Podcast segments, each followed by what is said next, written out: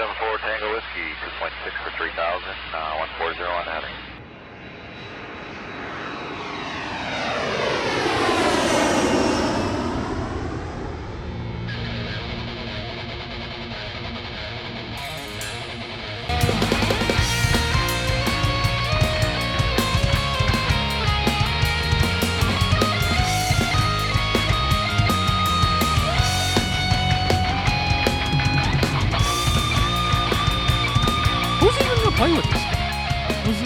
I don't know. Is he two C? Is he three C? Sure seems like Anisimov is filling the Couturier role at one C, so... I gotta say, of all the people that I expected to play one C for the Flyers this year, Artem Anisimov was, uh, was not one of them. It's, uh... Where did uh, they even find this guy? He hasn't game. played in the N H L since, like, twenty nineteen, for Christ's sake. What? Why? What? You couldn't find anybody else? Like, bro... I want to download, like, one of those gambling apps... And I want to put some heavy money that Artem Anisimov's getting signed. You know why I know? In the interviews at training camp yesterday, he was decked out with a Flyers hat, Flyers shirt. He had like everything. I was like, oh yeah, dude, this guy's getting signed. They got to sign him, right? Just oh, they're going to sign him. For yeah. the sole reason that he plays yeah. center, you can get him for a league minimum contract. Fuck. Yeah, they'll definitely Jesus sign him. Jesus Christ. Why? There's no way he's going to be able to keep up in the N H L now. Like, zero fucking chance. This guy is going to have, like, one good game to start the season, and then the opposition's going to be skating circles around him Probably. come late October. There's a reason he's been in Russia for the last couple of years. He's going to be trying to defend, like, like Jack Hughes and shit and, like, Sidney Crosby. It's just, like, no fucking chance.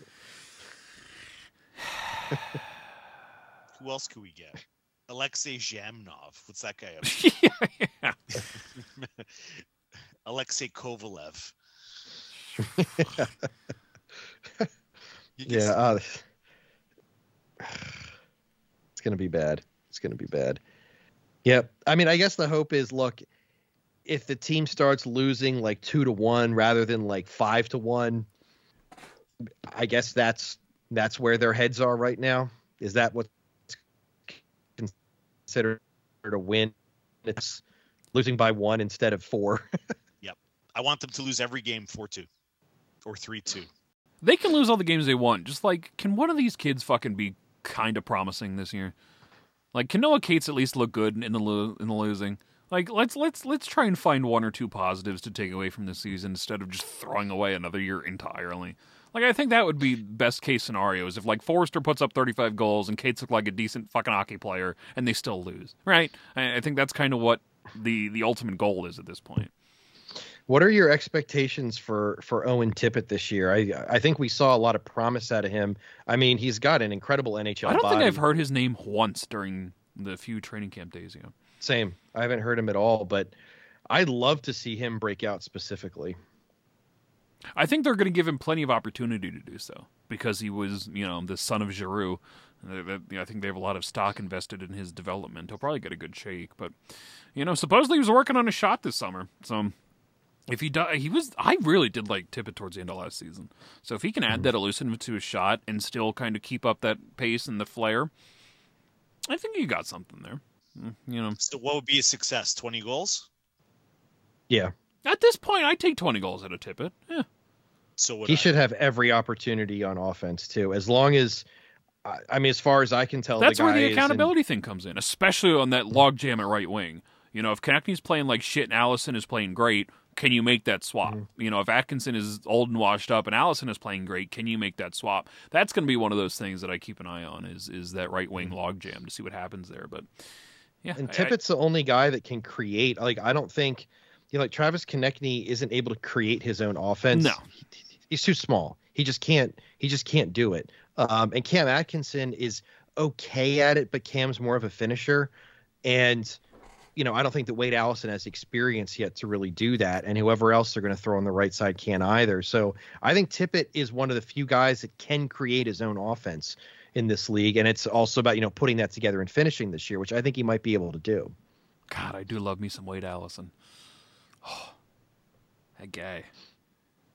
Provided he's uh all these people fucking talk about this guy like he's injury riddled. And I, like he do, he does he does get hurt, but I don't think it's it, his injuries are typically major ones that keep him out for longer periods of time. This is not like a Michael Neuwirth thing where he takes, you know, a puck and that's the yeah. end of that. You know, it was a, he doesn't get hurt in the gym. He gets hurt no. in games. Yeah, doing he fucked stuff, up his knee during the rookie different. game last year, which thank Christ they didn't put him in this year. And then he had the broke some kind of bone when he played and came back in his first N H L. But that was it. Then he played the last two and a half months of the Phantom season without any problem. Mm-hmm. I think what it is is I think like t- when Tony used to cover the team bef- before he threw his hissy fit and left, he he would say things like, "Oh, like the trainer's looking at Wade Allison on the bench." And it would be absolutely nothing, right? It would be just something that happens a hundred times every game with every player. But because it's Wade Allison, people go, oh my God, he's hurt again, because nobody's actually watching the Phantoms. Whereas I'm in the building watching this guy tear it up every single fucking night because he's awesome. You know, I, I think that's where a lot of the public perception got skewed in what Allison is. Um, just, I don't think people keep close enough tabs on the Phantoms that, that they don't realize what he was doing down there, that he was fine for the last little while, that, that you know, what he really is as a player. I absolutely love this guy. Once he gets put in front of the theoretical larger audience at the Wells Fargo Center, even though, quite frankly, the P P L Center may be outdrawing the fucking Wells Fargo Center uh, by the time the season starts, I think people are going to love this guy. Once they see what he is, then you're going to love I him. I don't think he's a fourth-line player either. I mean, people were penciling him in. I, I don't think that's a good spot for he's him. He's there by he default because of the log jam mm-hmm. on right wing, but I'd put him in yeah. the top six, no problem at this point. Yeah, I think he's I think he's probably like a th- like a very good third-line winger. I, like I think he needs those minutes. Um, I think he has some offensive talent. Um, he's a big guy. Uh, and I could see him potentially. That's the guy that's going to create his, his own up. offense. If you're talking on that yeah. level, he's fucking awesome. Into a second line player. I mean, it's possible, but I think I think you can't relegate him to the fourth line. I just think it's wasting his talent. And I don't I don't really give a fuck about giving T K minutes. Or honestly, like I love Cam Atkinson, but it's way more important for the Flyers. Somebody's got to play on the left side, good. right? I mean, they could theoretically move Lawton back to see if they really wanted to. That seems to be like one of the things they've thrown around. Oh, yeah. But, yeah. you know, somebody's going to have to play in the left wing. And I would move Konecny over there and just say, fuck you, Travis Konecny. Get the fuck home and play left side, you worthless piece of shit. And then give Wade Allison a spot there, too. So you can move Cam. I think Cam was yeah. probably a longer history of right wing instead of left. But, mm-hmm. fuck, I would move one of those two over and give Allison a top spot with Tippett. Yeah. And fuck, even Forrester may make the N H L before too long, and he's a Same. right wing. Like you may just have to bite the bullet and move Konecny and Atkinson over to the left, and give the right wing spots to the natural young right wing guys in Allison, Tippett, and Forrester, and Brink when he comes back. He's a right wing too. That fuck. could be a great group. I mean, that could be a fantastic group right there. And you have a potential. The potential for their game. middle six and depth wings to be excellent is very, very high this year. Yeah. And, and that's the thing is like, oh, there's a chance their goaltending is going to be awesome. Carter Hart and Felix Sandstrom, high likelihood for success. Their defense on paper could at least be decent, provided D'Angelo and Provorov have a decent work ethic, and the odd couple pairing of Sanheim and Ristolainen continues. York and Braun on the third pair should be awesome. If you can get success out of them, great. You got good goaltending, good defense. You look at the forward group, Tippett, Forrester, Allison, Brink, uh, you know, Konecny and Atkinson aren't entirely worthless. Like, that is a very good middle six and depth wing crew. You've got no center depth, and you've got no top-end talent. And it's that it's like the two positions of utmost need that are going to win you hockey games, they absolutely refuse to address. You know, and it's so fucking frustrating to know that guys like Alex DeBrincat, Johnny Gaudreau, and Jack Eichel have all been available within the last year because those are the players that you desperately, desperately need. The biggest gaping holes that are on this roster right now are the sheer talent part of it that they refuse to add. Fuck, it's so goddamn frustrating.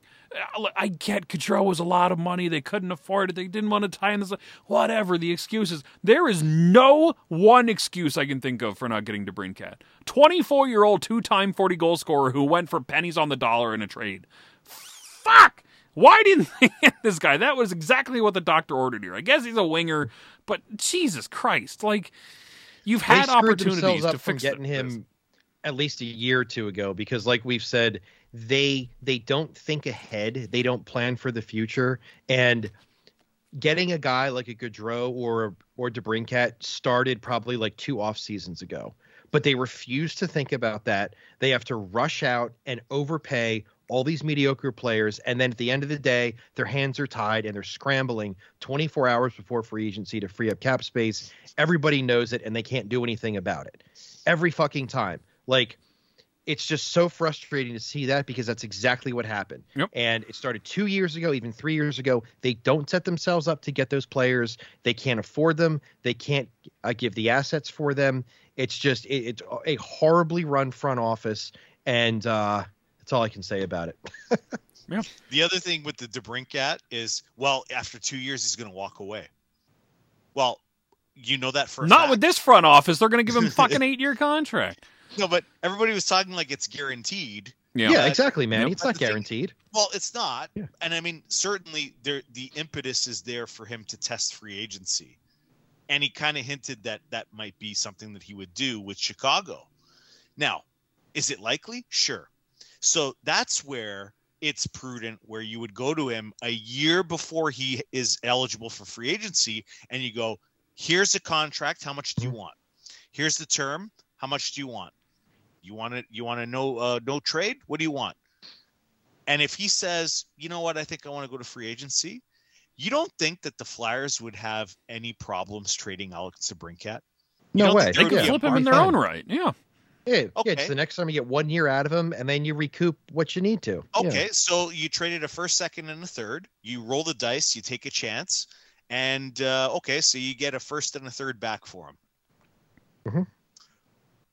Was worth the gamble, and you had added top end talent, and you sold a shit ton of hockey jerseys in the two years that he was here. Right. That move in and of itself, Manny, makes so much sense, but it's too sophisticated for the Flyers. That's true. This is one of the most unsophisticated front offices I have seen. They operate at such a base elementary level in all phases that they would never even consider that move. It's so far above their heads. Yep, I would agree. Yep. They can't they can't do more than one move at a time, and they can't think more than one step at a time. It's totally pathetic. Right. It is totally he, fucking and, and he's a Harvard guy. He can fucking think. It's like it's it's like, it's like playing checkers. Now, yeah, how did he get into Harvard? I don't know. It's because his dad had influence. His probably, dad, right? Uh, yeah. Yeah, his dad has influence. And that's how we got I I I'd like to see Chuck's um, high school records and see if he got into Harvard on merit or if there was something else there. It's pretty hard to get into Harvard on merit. It's pretty easy to get into if you got connections. Mm-hmm. Well, that's... So you'll Let's be receiving your cease and desist in the mail, Mike. if his, if one of his high school teachers is listening and he did his S A Ts, sent us the score, a copy of it. Yeah, I mean, he might be, you know, for, for all intents and purposes, he might be like a very good book smart guy. I was going to say, he could be book smart.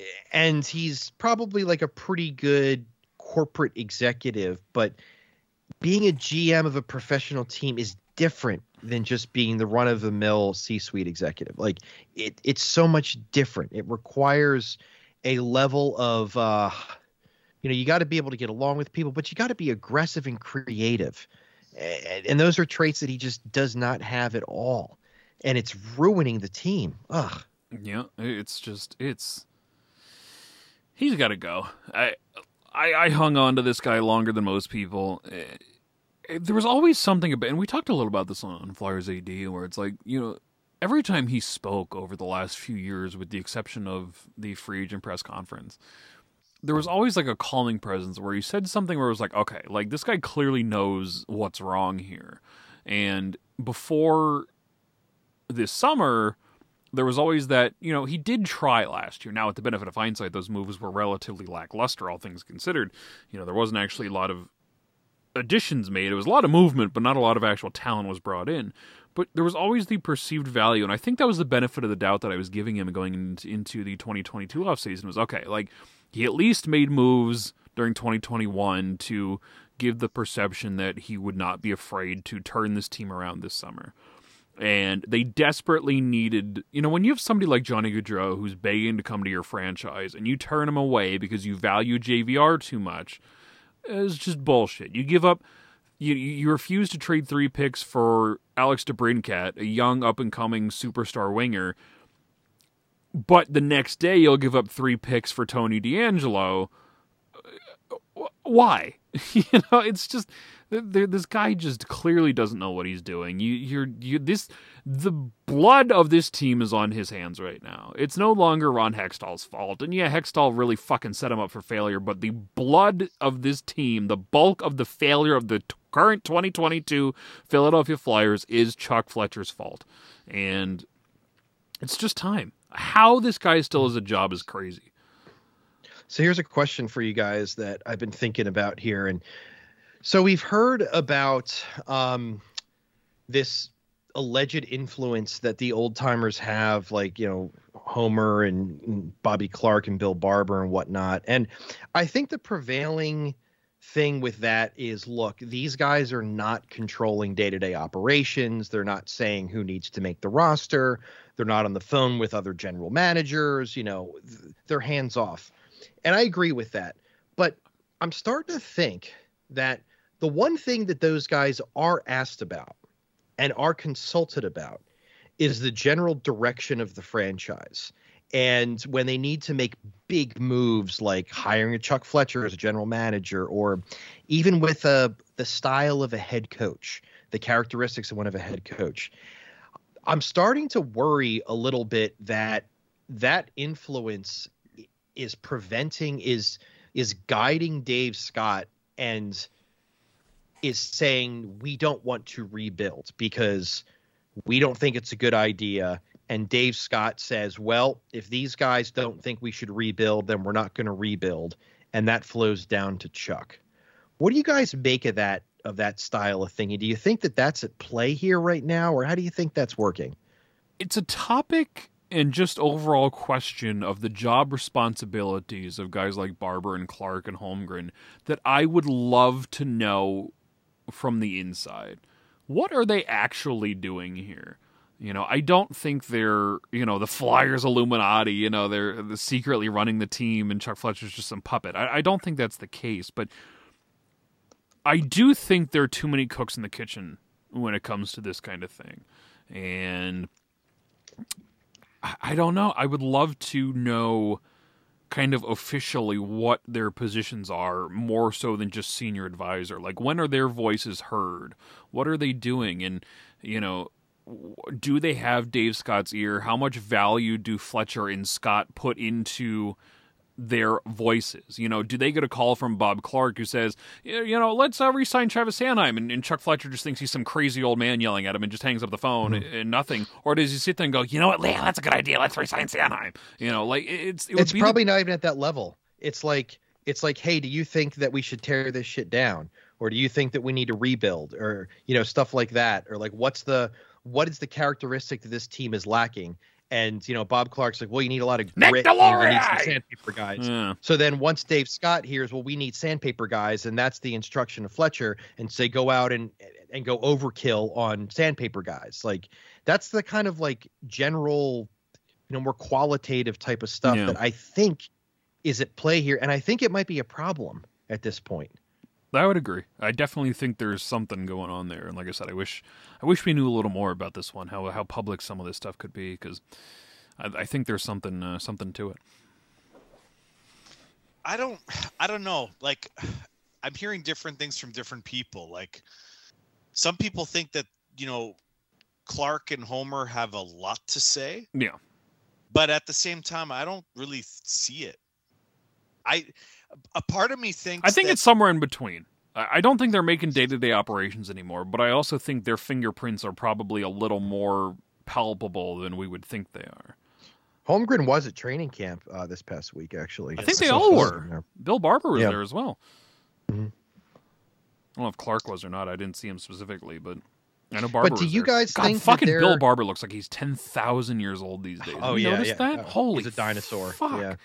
Like, are those the cooks in the kitchen? I mean, I guess they could be. I think, I don't know. I mean, I it's know. them or it's like Val, right?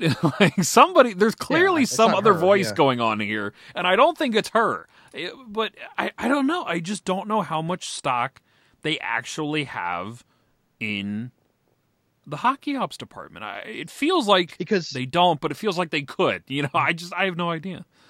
Because what I've heard, and again, this is from a lot of the folks that have a lot of the inside information, like the like the Anthonys and the Russes and people that have a lot of inside sources. And the prevailing theme from those sources is that there is zero appetite in the organization to rebuild. They're not going to do any New York Rangers style letter. They're not going to admit to anything like that. Clearly, there's not. no way they're ever going to do that. So, so the next question is, where is that actually coming from? Who is the impediment to to the organization making a pivot in that type of direction? Because obviously that's that's what they have to be doing right now.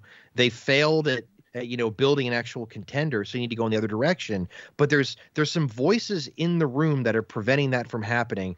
I don't necessarily know if it's Chuck Fletcher unilaterally. In fact, I don't think it's him. I think I don't think it's one hundred percent him, but I do think yeah. he's a big part of the incompetence that's going mm-hmm. on here. This this aggressive retool and yeah. then failure to put an aggressive retool on the ice. I think a lot of that's on him. But I don't think he's doing it one hundred percent by himself either. So, yeah, I don't know. Interesting I don't topic, know. The, though. The thing, it is. and the, But the thing is, is like I keep going back to what Russ Joyce said on a podcast recently, which is Chuck Fletcher doesn't take any responsibility for anything.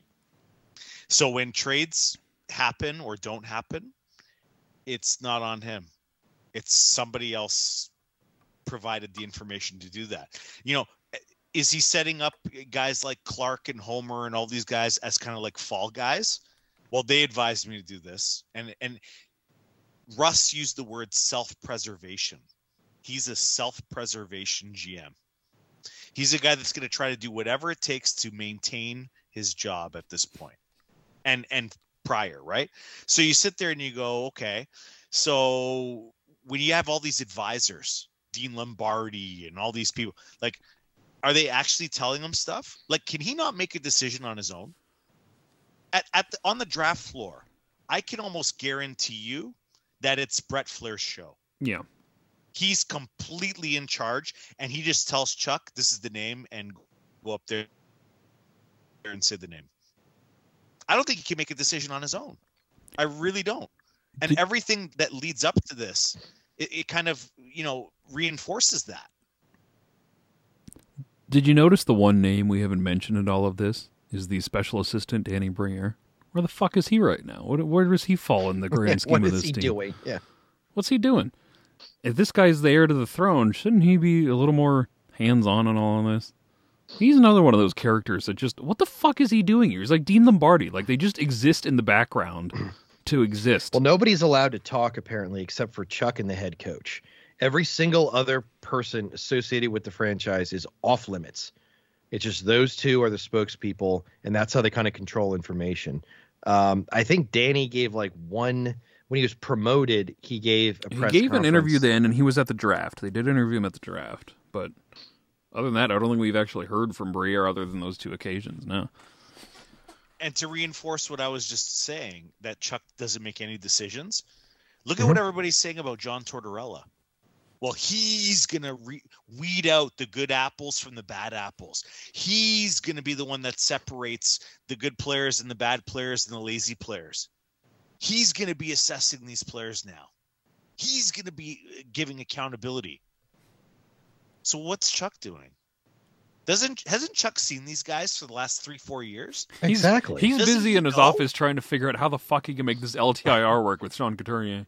Well, Torch threw it back on Chuck for the preseason. He's like, "You're making the fucking rosters." and then, and then that goes back to the hiring process and how Chuck didn't really have anything to do with it, and it was a firm that picked him. And then there was rumors that Chuck wasn't thrilled with the with the selection, right? Whether that's true or not, I don't know, but it goes back to, you know, all these other people have all this power and all this say, and Chuck's just he's just keeping a seat warm. Mm-hmm. Like, that's his job. He's just breathing it. He's there to sit at that desk so that it looks like somebody's there. But when it comes time to actually making a trade, not happening. When it comes time to actually making a move, not happening. When it comes time to doing anything of substance, providing a direction, not happening. You know, we finally got, uh, you know, closure on uh, Ryan Ellis. where we got a little bit more detail on what's going on with him. And he finally admitted, I don't expect to see him back this year. Like that, by the way, after the under-season press conference where they said he'll be back for the training camp. He is a complete liar. I mean, yeah. Chuck was a complete liar on Ryan Ellis. Yeah, it is ridiculous. Remember, so in May, he told reporters that he expected Ellis to be ready for training camp. Yep. And they were like drooling over this plan. Oh, we have a plan. We're going to be yep. set for training camp and all this stuff. And then he comes out earlier and he says that he knew Ellis would not be ready all along. Yeah. I think pretty much yeah. everybody knew Ellis wasn't going to be ready all along. It's just one of those things where they're blatantly telling us lies that anybody with two fucking brain cells to they should be able to realize is a problem. But I don't know. And that, and that that's where the no confidence in him comes from. Yeah. He lied about Ryan Ellis. He lied about the aggressive retool. Yeah. So you know what they say? If one lies, uh, you know, not... What do they say? If, if one lie is, if one lies, no, wait a second. I don't know. You're the prophet lie, here, Manny. Yeah, I know. I'm trying to think. I'm trying to think of the saying, and I. Can't I don't know this idiom. It. I'm not sure about this idiom. I don't know this one. If uh, what what oh shit! If one lie's not enough, then how many's too many, or something like that. Yeah, what else that has he lied about? about? What else has he lied about? Johnny Gaudreau? Yeah, probably. What else has he lied about? Oh, there's probably ton. Yeah, it's probably a laundry list of shit. I think he's lying about Sean Couturier. Yeah, it's true. I think they know a little more about this Couturier because they never told us what the back problem was that he underwent surgery for last season. This year they yeah. told us it was a herniated disc, which I think, you know, is that what it was for real, or does it go back to this mystery surgery he had last year? What what was that surgery? Because I think that's probably hampering him more. And I've been asking this for a fucking year. You know, is this a thing that was a one-and-off surgery, some minor deal, like whatever Patrick Brown underwent apparently isn't going to affect him long-term. You know, you can have a minor, you know, nerve pinch or something like that you can take care of. Or is this some kind of degenerative, uh, degenerative, degenerative, degenerative, degenerative, fuck it. Y'all know what I'm trying I'll let to you say. Figure that one out. Yeah. Degenerative. Degenerative. de- what Mike said, uh, problem that could easily, you know, be a career ender. And it was a, it was a temporary solution to a long-term problem. And I think that's another one that will probably, you know, next training camp when it rolls around, because Couturier's done for the fucking season, next training camp when he's not available, they'll be like, all right, well, you know, he's missing, you know, three quarters of his spine now because they got taken out, so he's never going to play again. So, you know, we we we shall see. Yeah, uh, this is going to be just... Uh... I'm kind of interested to see how this team reacts. I think under Torts here, there was, you know, most of most of the training camp so far has just been bag skates. It's just been great to see. If they never once practiced with a puck this year and just every fucking morning they've just skate their ass off for thirty minutes, I don't give a shit. I'd do it at this point. Who gives a fuck? I loved watching it. I loved the clips. It was awesome. You it see, Saint Louis in Montreal was doing something very similar. He's like, I learned really? this from Torts back in the from day. Torts, I'm like, probably. yeah, yep. This guy's awesome. Mm-hmm. He just wants to see how these guys react. He's like, you're going to fucking skate your ass off, and I'm going to stand in the middle of the ice and watch you and blow a fucking whistle, and I'm going to watch your body language as to how you react. And that's, that's all, all I could doing. ask for these days. Yeah, yeah. I'm going to have to try to get down to training camp is because I just I just want to see the bag skates. I don't give a shit about anything with the puck. I just want to see him skate. Well, service. There's a lot of room that's down it. there. Have you seen the pictures of the attendance? And there's like five people in the stands. Yeah. Yeah.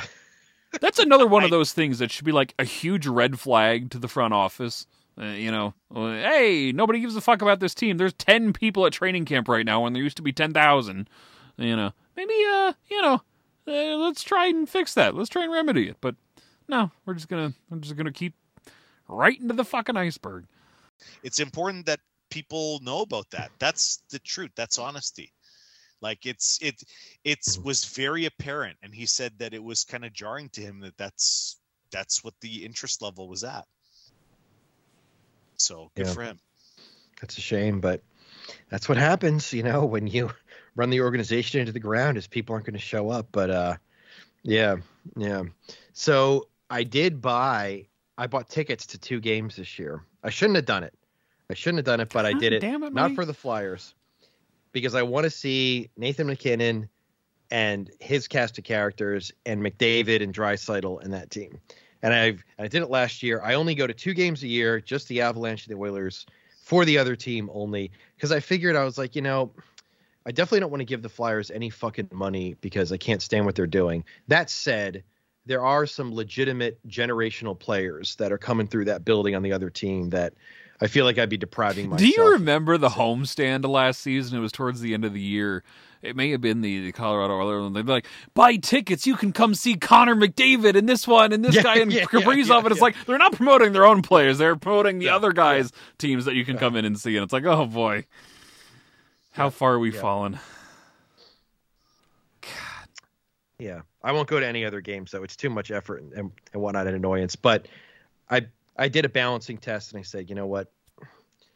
I just I just got to go see these guys. As a hockey fan, I need to see, you know, some good players, and, um, you know, we'll see what happens. But I might actually wear jerseys, because I own jerseys from those teams, and I, I may wear opposing teams to those games. You may as well. So, have uh, have we heard anything about the sponsor on the jersey yet? For the Flyers, we have not. No, because the Leafs have milk. Milk. Uh, Good God, milk. The jokes were all over. I was dying laughing, and you know, and and for all the people that said, uh, "Well, when you buy a jersey, it's not going to have it on it." The Minnesota Wild team store, they have the ads on. Those them. Are old jerseys too.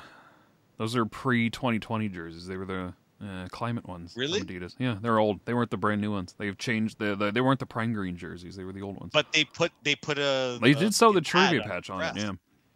I don't. But the thing is, like, in my mind, you know, as an A H L fan and as a P H F fan, they both have ads on the jerseys, the little the shoulder patches. So I don't really care. But then when I see it on like the Canadiens jersey or the Leafs jersey, like those, the it's just it's such a weird. It doesn't yeah. belong there, man. That's fucked.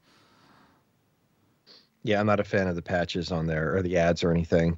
But yeah, the Flyers haven't announced anything. It's probably going to be Tata Consulting, um, which is on the helmets. So,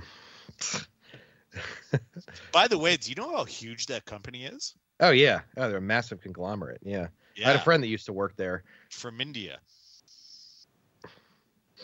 Yeah, there's not a single person in that arena who knows what the fuck they do. I have no yeah, idea what they do. Apparently they do a lot of things. Hmm. Steel. Yeah. They make steel. They make cars. They do I T. They do consultancy and digital marketing and stuff, which is what that is. Didn't they do gritty snacks? Oh, they may have. Yeah, they may have. Fuck them then. They did gritty snacks. They should be banned from advertising. Does that game still exist? Is that still like, how do you access that? Is it through like a web browser or is it through some app? I think it has to be on your phone. Hold I've on. Never tried. I'm going to try it right now. I'm going to try it right now. Because I think I, I saw it through a browser when it first came out, but I haven't even given it a thought until now again. Pretty nice. No results. S N A X. Yeah. Nothing came up on the App Store. It's probably not even available on the App Store. It's probably in like Try embedded in some here. Fucking web browser and some. I got it. Some ad server. Oh. It's a it's a website. Yeah. Yeah, it's a website. Oh, isn't that great? He's eating pizza, and yep, powered by Tata Consultancy Services. He's eating pizza. I wonder if it's the James Beard pizza. Yeah, I know. Gritty probably had to pay fifty bucks for that pizza. Which is a shame, because you can just get ten dollars handies when it's in the market one. How to play. Jump, left, right, swipe. Stay alive by dodging food. Green peppers make... Seems counterintuitive. Green peppers make you invincible and run faster. Why green peppers? Is that a Philly cheesesteak thing? Not a proper one, no. It sounds like a fart. Again, apropos.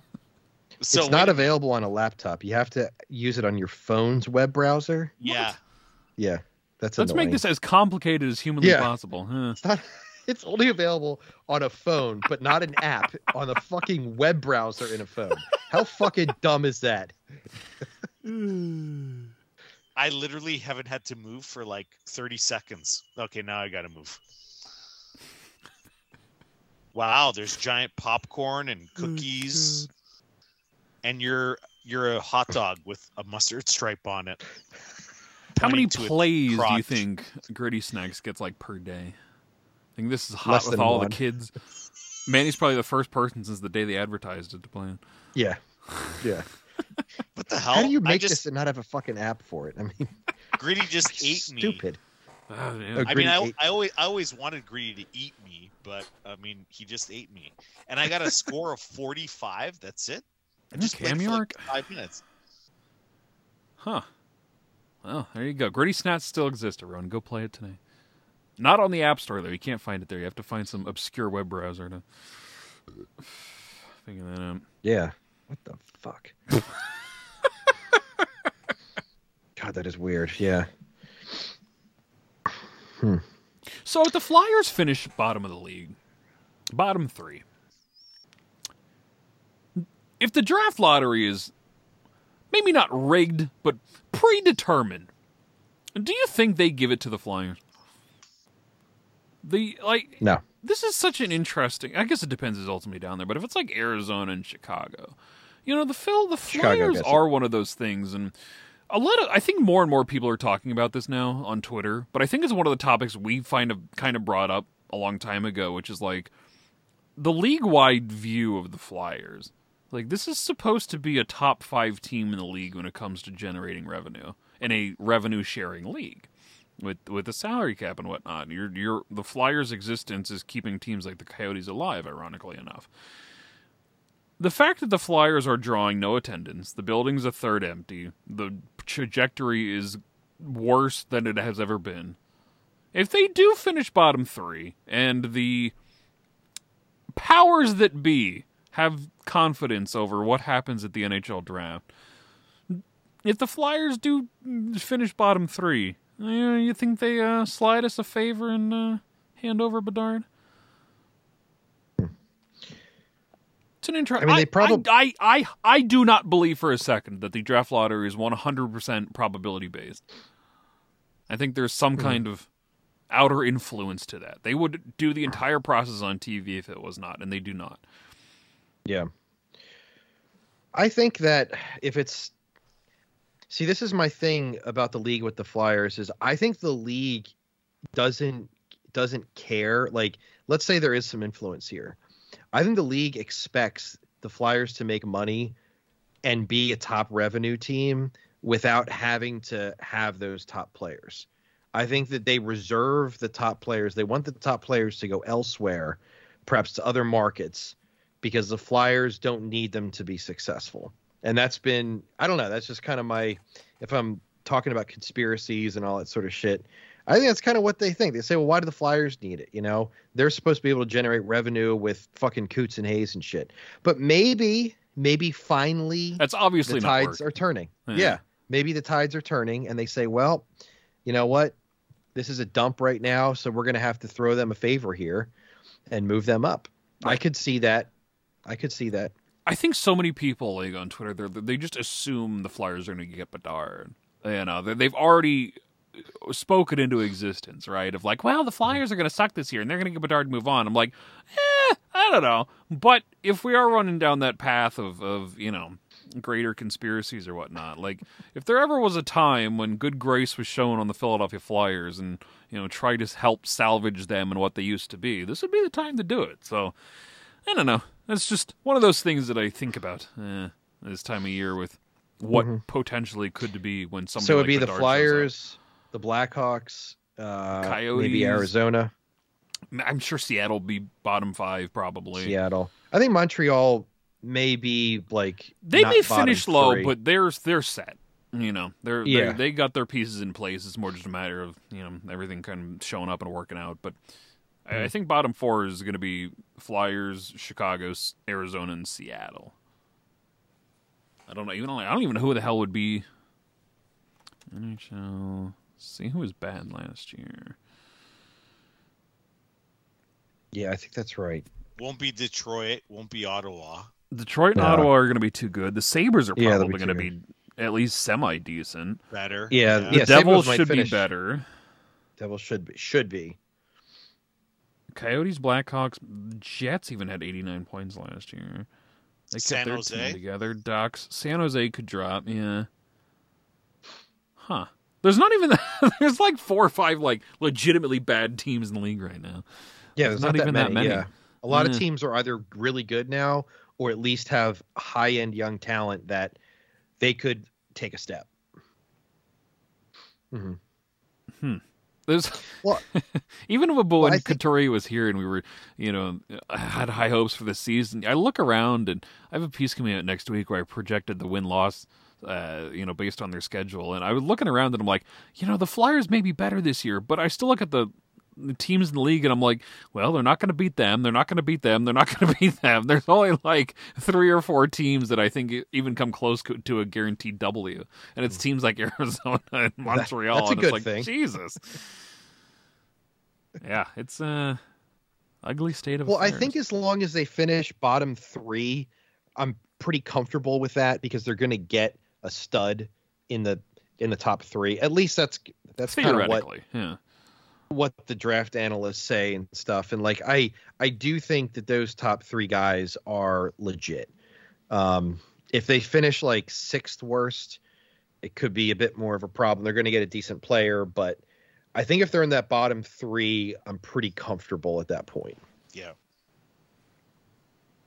You know, it'd be an interesting way to decide this.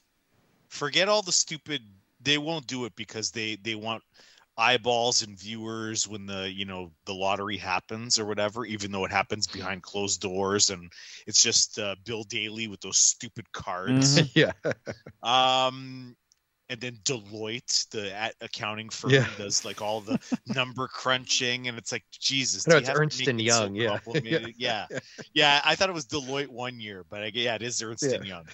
And then, and it's like, do you have to have it that complicated? I don't know if it was one of the hockey news guys, but they basically said, why don't you do like a, a best of seven?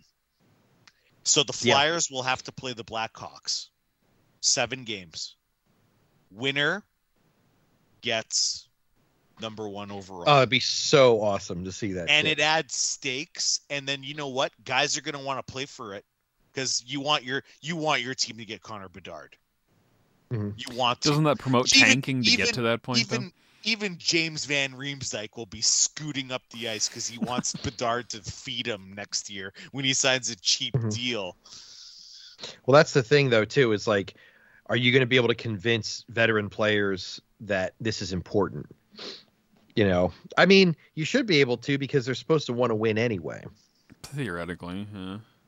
What does that say? But let's take this all the way back to the Sanheim conversation. What does that say about somebody like Sanheim that he wants to re-sign here?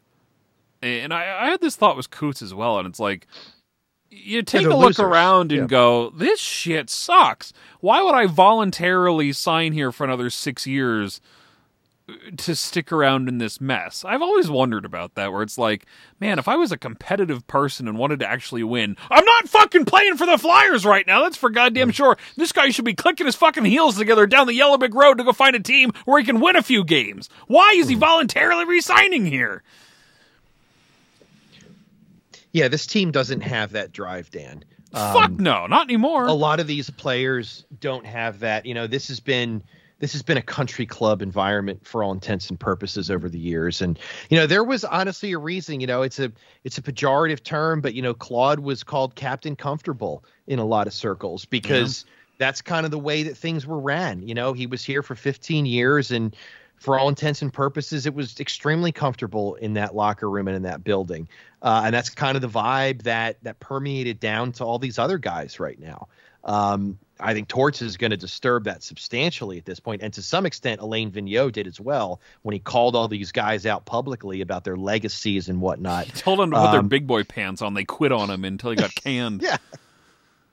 Yeah. But, you know, I, I think that's where it stands right now is there's this mentality with these players that, hey, if I can just latch on and make, you know, I don't know, fifteen to forty-five million dollars in my career with a, as a Flyer, who the fuck cares if we win yeah, anything? I'm making the money. Yeah. I don't have to move anywhere. It's easy life. You know, the fuck cares. And that's kind of, I don't know. That seems to be what's, uh, what's going that. on in there. I absolutely hate that. That's that's like the problem with this current core is the Sanheim and Provorov and Couturier and Konecny, players like that, players that were were under the last regime. I, I don't think they ever got the chance to spread their wings and be leaders, and now they're just complacent assholes like the rest of them. I, oh, I hate it. I hate it that they're going to keep Sanheim around. It's just, this is a chance, even just for the organization, to be like, all right, you know, whether they value Sanheim or not, which they clearly do for some reason, but this is your chance as an organization to part ways with one of these guys, to to say, all right, you know, you you tried, you were here for six fucking years, this team's a disaster, you're part of the disaster, get the fuck off the team and try something new. And there's just, I hate it. Hate it!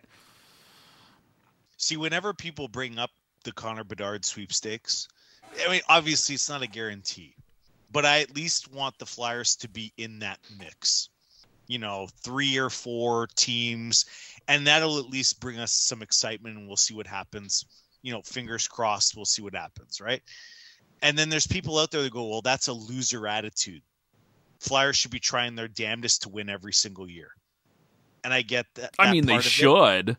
Yeah. But, but given the can't. current circumstances, like, yeah, read the tea leaves on this one. Can't.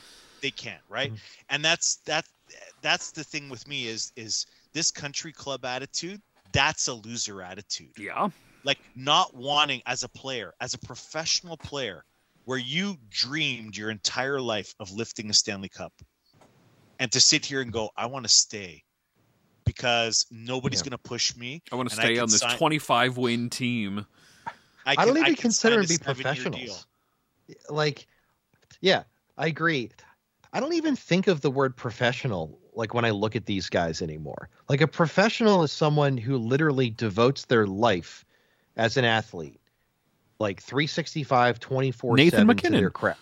Yeah, a guy like Nate MacKinnon. Yeah, of course. And, like, I don't see these guys as professionals. Why would you need a coach like John Tortorella right now if these guys were professionals? They don't know how to talk to each other. They, they can't communicate. They don't hold each other accountable. Like, they're not professionals.